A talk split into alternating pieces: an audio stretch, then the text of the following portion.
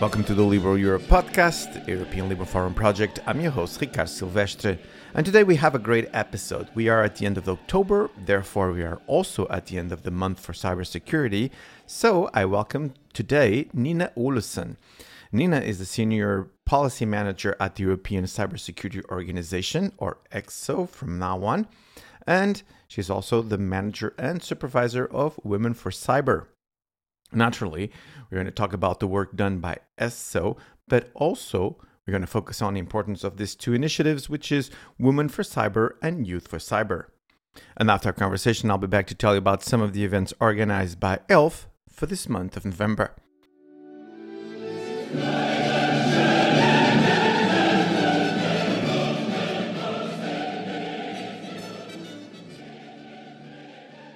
I'm here with Nina Olesen. Nina, thank you so much for coming to the podcast.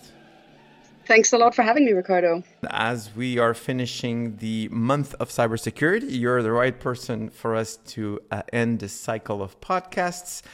Not only because what you do, but also the work that it's done by ECSO. And let's start with that. Please describe us European Cybersecurity Organization. What is that you guys do, and particularly what you do in, in the organization?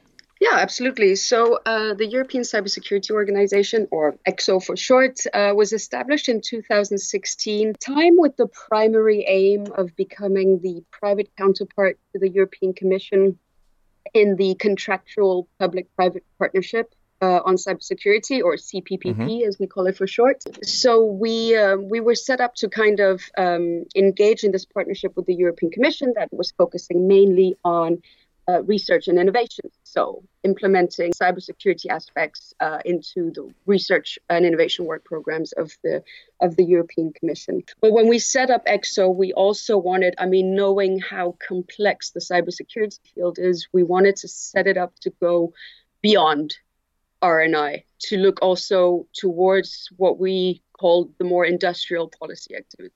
So, and also certainly to be self-sustainable because actually the CPPP was mm-hmm. a four-year contract that actually came to an end uh, at the end of last year of 2020. So now we're continuing our partnership with them, but we're focusing on so much more than R&I. So basically, we set ourselves up across six working groups. One was then the de facto CPPP working group, really providing the inputs to the strategic research and innovation agenda. And then we also have working groups focusing on things like standardization and certification issues, so looking at supply chain issues. Uh, then we have one on on market aspects and investment, and uh, one on looking at the different vertical applications. So, of course, you're going to have looking at cybersecurity, finance, energy, healthcare, and then we also have a working group focusing more on uh, SME and regional uh, aspects. So, there's a very strong SME, and so we we do a lot of activities there as well. Then uh, finally, also a working group on education, training, uh, and awareness, and getting more people into the cybersecurity workforce, but also raising awareness and uh, harmonizing education. We're focusing on those main issues uh, uh, with with our members. We're a membership association. We have about 270 members today, something like that. And what's interesting is that we really represent the entire cybersecurity ecosystem. So you're looking at everything from like large companies, solution and service providers users and operators, SMEs, regions, as I mentioned earlier, and then, of course, also uh, research uh, institutions, universities, academia, but also the uniqueness of, of ECSO, also when we were a PPP, is, is that we have national public administrations as, as full members. This is fantastic, and particularly, I'm quite impressed with the number of stakeholders that you have. So tell us a little bit how the you know the machinery works then when you're talking about from academia to small and medium enterprises to you know regional governance how then you do you do you make all this fit in in a larger puzzle uh, well, yeah, I think that's it's very much also the fascinating part of our work, right? Is to try and bring together these different stakeholders around the table and try and consolidate some viewpoints, some inputs uh, from all of them. You know, it, it, depending on the topics, there certainly will be. Uh, um, let's say different interests that are involved on, on certain topics, but there are also some that are much more focused on you know, community building, capacity and capability building, where pretty much everyone always is on the same page. So it's quite easy to to to just leverage the ecosystem of stakeholders and build something something up. But yeah, we, we just try and, and run it as best as we can through our working groups and and, and try to bring the, the, the people together around the table and try to and really take on uh, ensure that all our members sort of interests and positions are taken into account so that we as ECSO can provide outwardly and externally a a consolidated and a community driven approach for our listeners, what Nina ex- explained can be easily perceived by just visiting ECSO's website, and I'm going to put it on the show links of the podcast. So please do that because it reflects very well what Nina just explained. But the other thing that is really, really cool on the website, it's the amount of information that you guys generate and that is a lot of reports, a lot of you know position papers, a lot of position stands. This, of course, done to ensure that you reach not only those stakeholders but the community. So go a little bit how that thing works. Yeah, so it's interesting because obviously we didn't when we set up ECSO, we didn't like set ourselves up with nothing from the get-go. We had founding members, but we also had founding documents. So we had uh, developed an initial strategic research and innovation agenda and also an industrial policy um, strategy for cybersecurity. And we kind of use those documents to uh, as a foundation to build up our working groups and the structure of how we wanted to work, the, the, the priorities that we wanted to work on.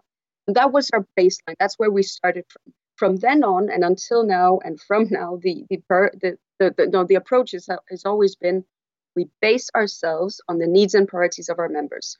So the working the working groups will gather, the members will express okay, what are some of the most important topics that we need to work on right now? Mm-hmm. What are some of uh, the important, maybe legislations or regulations? Uh, what are some of the important networks or communities we need to tap into? And then we kind of build up our work from there. And usually we'll have, you know, chairs or editors that are maybe driving the work uh, along with the support of the secretariat. But we really try and base it on on the running priority and needs of, of, of the members. And I, you said, you know, this there is a lot of information on, on the website and uh, perhaps even a little bit too much to, to wrap your head around sometimes. But but you know, it's because we do we do a lot of things, but um but, but those kind of outputs that we produce can be categorized, I guess, a little bit differently because there will be your traditional, let's say, policy outputs. You know, we've done uh, input to certification schemes, uh, position papers on CISOs, and so on.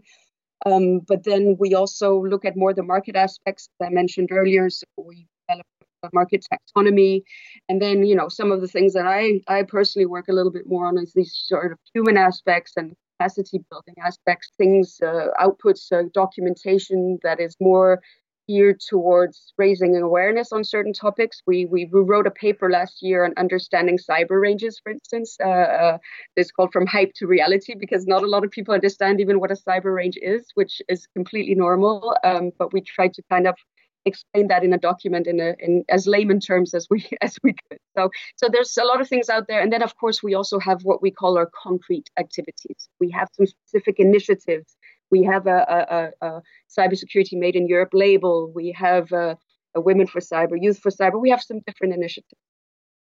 And we're going to get into those ones next. Uh, but for our listeners, Christmas break is coming. If you want to read some really cool uh, documentation about cybersecurity, again, ECSO, it's the place to go. And exactly, Nina, you were just mentioning mentioning those two very important activities. Let's go one at a time. Let's stay first uh, on Women for Cyber, where you are the coordinator and supervisor of the activity itself. This is, of course, extremely important, and tell us why. Uh, it is important, and I won't hide the fact that it's something I'm very proud of, and that kind of grew into its own thing and its own animal and and, and so on. But um, what happened um, was that I think will maybe have seen the report came out around 2017, 2018 that was projecting a cybersecurity skills gap of about 350,000 experts um, in Europe by 2022. Um, and it was a huge thing at the time, trying to to focus on, you know, how can we address this skills gap? We thought about, well, you know, there seems to be a, a largely untapped segment of the of the uh, of the audience there. And so basically, with Women for Cyber, what we decided to do is set it up as an initiative primarily as a response to the growing demand for cybersecurity. So we had a launch event in January of 2019 where we, you know, invited around 30 top European female leaders from the public, private, and academic sectors working in the cybersecurity field. And we invited them to become founding members of the initiative. And we had this kickoff meeting that was under the patronage of then Commissioner for Digital Economy and Society, Mariya Gabriel, and with the support of the European Commission's DG Connect. And then mm-hmm. at this meeting, the founding members discussed priorities for concrete actions to set the strategic guidelines and also the vision for a kind of sustainable future of the initiative. And we, we used those elements to sort of slowly promote the initiative, launch some first activities. We had a social media campaign to showcase female role models in cybersecurity. We set up a dedicated LinkedIn group. Um, and, and, and so on. And what we saw was that, I guess, given the importance of the issue, not only of, of the skills gap, but certainly um, getting more women into the field, right? We, we had a, an overwhelmingly positive response. And so we actually decided to establish a legal body in September of 2019 to, to support the growth of the initiative. And so that was when Women for Cyber Foundation uh, was born. And so it has its own governing administration body to manage donations and monitor the implementation of actions. And it also includes a, a, council, an advisory council, which is made up of some of those founding members, but also other advocates of the initiative. And so, yeah, as a foundation, mm-hmm. we're entirely reliant on donations and sponsorship. And uh, for the time being, so of course, ECSO is kind of providing that link of the secretarial secretariat mm. support and, and so on. But today, uh, so with a, as a foundation in its own right, our, our main goal is to encourage and promote the skilling, upskilling, and reskilling of girls and women towards cybersecurity education and profession, with the aim, as I said, to reduce the cyber, uh, cybersecurity skills gap, sorry, and, and also highlight the potential and added value of women in, in those roles. And I should also add here, actually, that Women for Cyber advocates a fully uh, inclusive approach. So we're open to women and men. Uh, we obviously may be focusing more on attracting uh, girls and women to cyber, the cybersecurity scene, but it's really with the aim of reaching a more gender balanced and ultimately uh, diverse field. But this, uh, tell me something, Nina. This is more directed to the enterprise environment. So you're trying to recruit women to work on cybersecurity, and then they provide a service, or this also goes into, you know, the day-to-day dealings with internet and with being online all the time.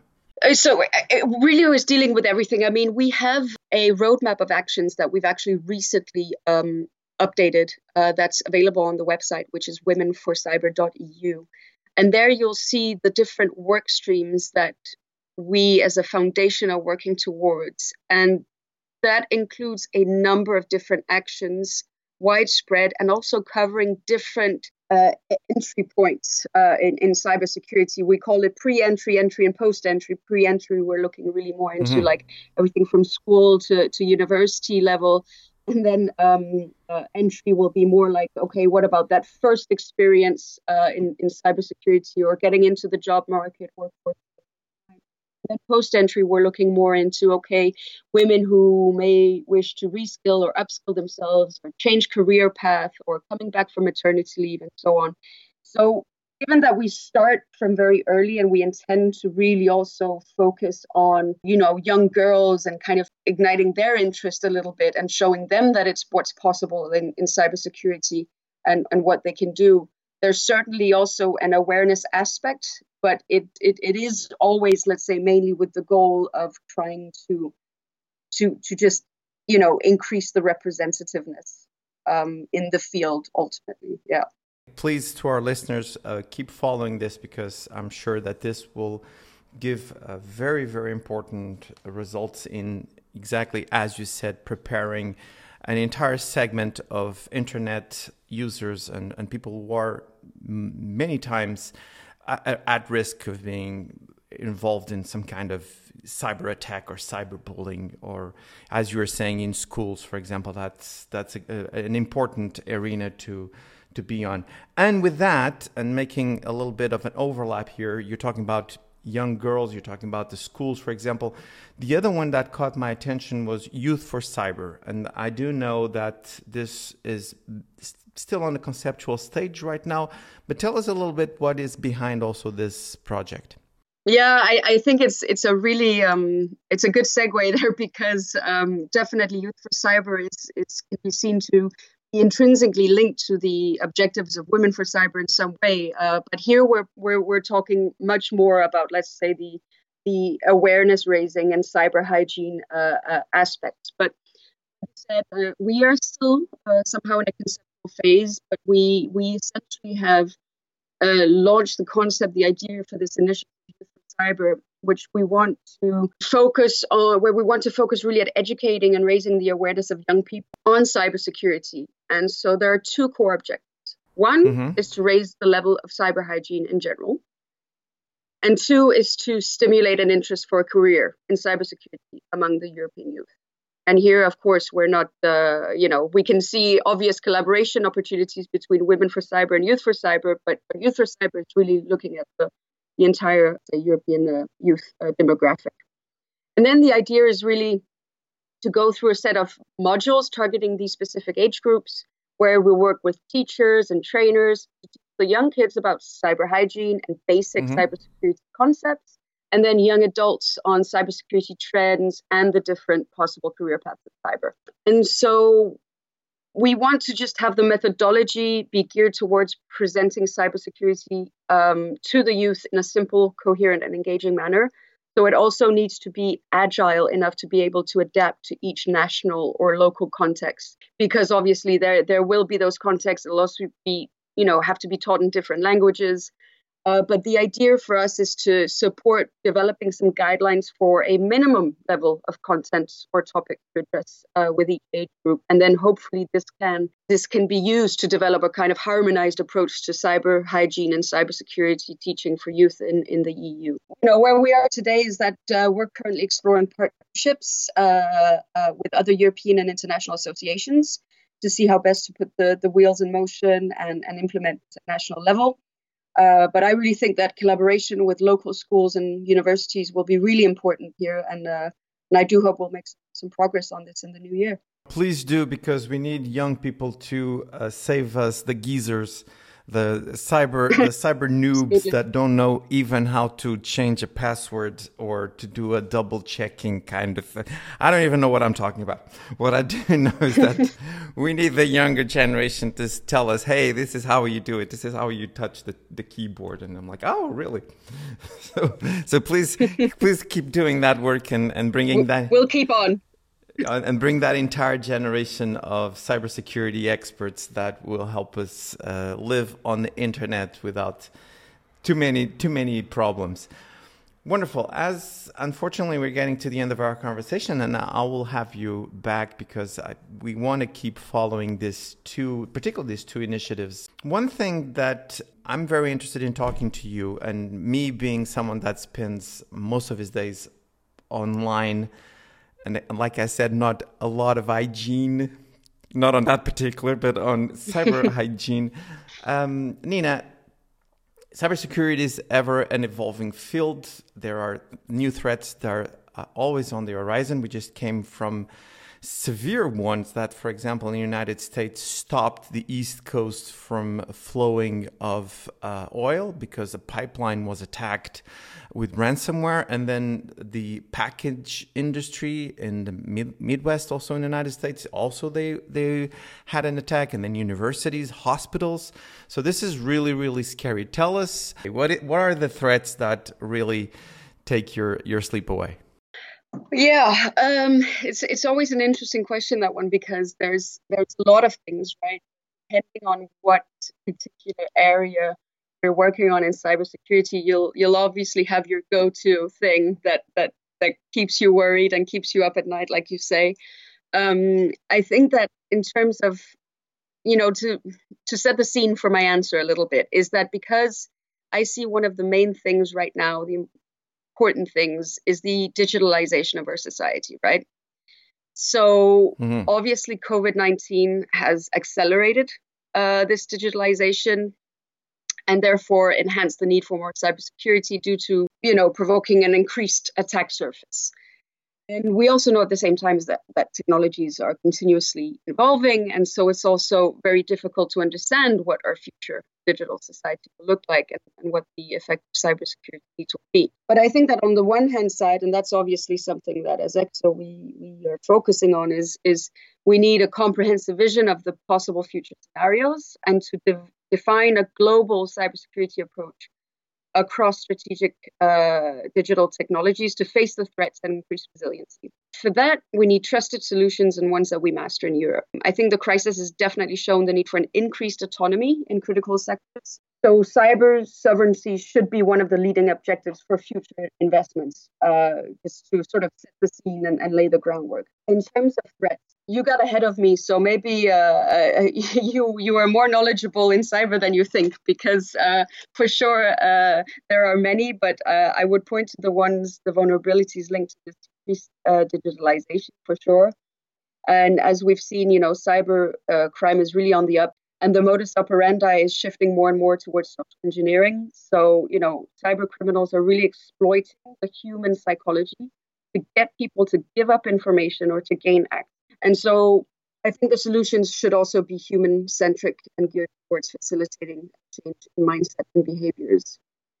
But uh, yeah, looking forward, I think that ransomware is definitely a big one for me. Um, I think it will represent an increasingly important threat, and it's already a major problem today, as you've already pointed to. You know, uh, there's there's the pipeline attack in the U.S. I mean, it's really pervasive, and in hospitals and clinics, if the system go down, you're talking about life or death, right? So I think that's that's the main one that that irks me, you know, and that I see very apparent, and that comes up a lot, certainly also in the work uh, that I do uh, specifically here at, at ECSO, and linked to that as well, which is another thing that I work a lot on is is you know for me the best way to tackle this is, is increased awareness, right? So, for, for, first of all, cyber hygiene should be ingrained in the fabric of our society and everyone's thinking. It should really become a common habit to just think twice about opening that email or trusting this link or that account or to keep your, your devices just as, as secure as possible you know? I mean if there's there's one thing that i hear all the time you know and it's a, a one piece of advice to give the user uh, whether at home or at the office it's patch patch patch everybody says that right? Because a lot of cyber attacks could have been prevented if the systems were patched uh, and correctly updated. So i mean a lot of other threats could be mentioned and you know often we talk about offensive and defensive measures, but I would say it's it's better to focus on preemptive measures, and I think that the awareness is really key there.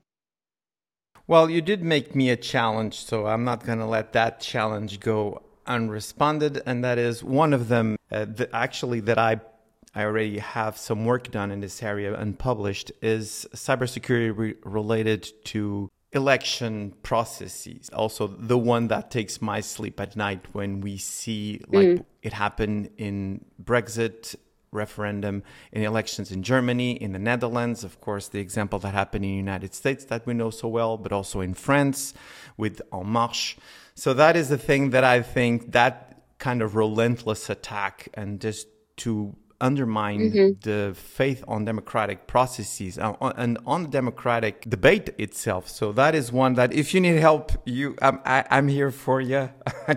I can I can be a part of the team.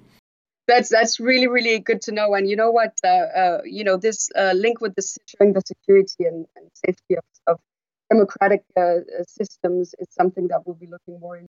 Wonderful. All right. As we're getting to the end of our time together, I'm going to ask you, please, to tell us where can people follow not only the work done by ECSO, but also if they want to follow you online. With the promise, of course, that I'm going to put all the links in the podcast description. But if you can give us just a, one or two entry points, what would be the ones that you'd tell? Our listeners to please know more about this and go here? Uh, yeah, so absolutely. I mean, apart from our website, uh, as ECSO, we're very uh, active on LinkedIn and Twitter. Uh, so just uh, type it's a ECSO underscore EU on Twitter, and on LinkedIn uh, you should find us as well directly just with ECSO. and myself, I'm on there as well as Nina Olesen. so I'm happy to connect with anyone interested in in learning more about the work mentioned today. And finally, I would just, if I could just the shameless uh, plug, tell people that they can go uh, on our website to our membership page if they're interested in in their organization or entity to become a member of ECSO and to participate directly in our activities. Again, this all will be on the show notes. I've been talking with Nina Olesen from uh, ECSO. Nina, this was very, very good. Uh, thank you so much for talking to me. Really illuminating and a lot of challenges here for our listeners to follow the importance of cybersecurity. So thank you again for talking to me. Thanks to you, Ricardo. It was my pleasure.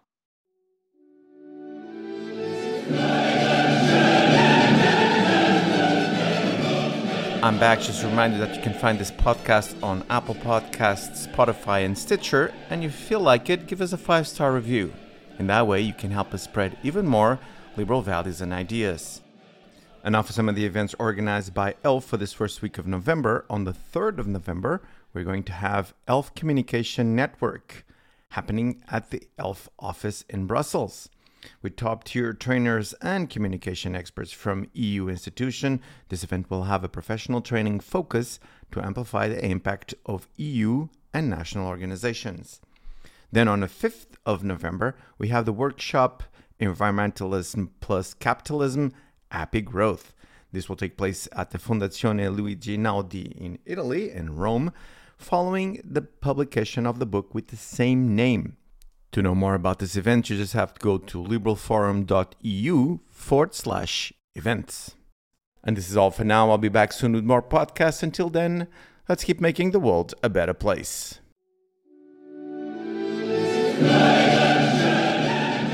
The Liberal Europe podcast. It's organized by the European Liberal Forum with the support of Movimento Liberal Social in Portugal. This podcast is co founded by the European Parliament and the European Parliament is not responsible for the contents of this podcast or any use that may be made of it. The views expressed on this podcast do not necessarily reflect those of the European Parliament and or the European Liberal Forum.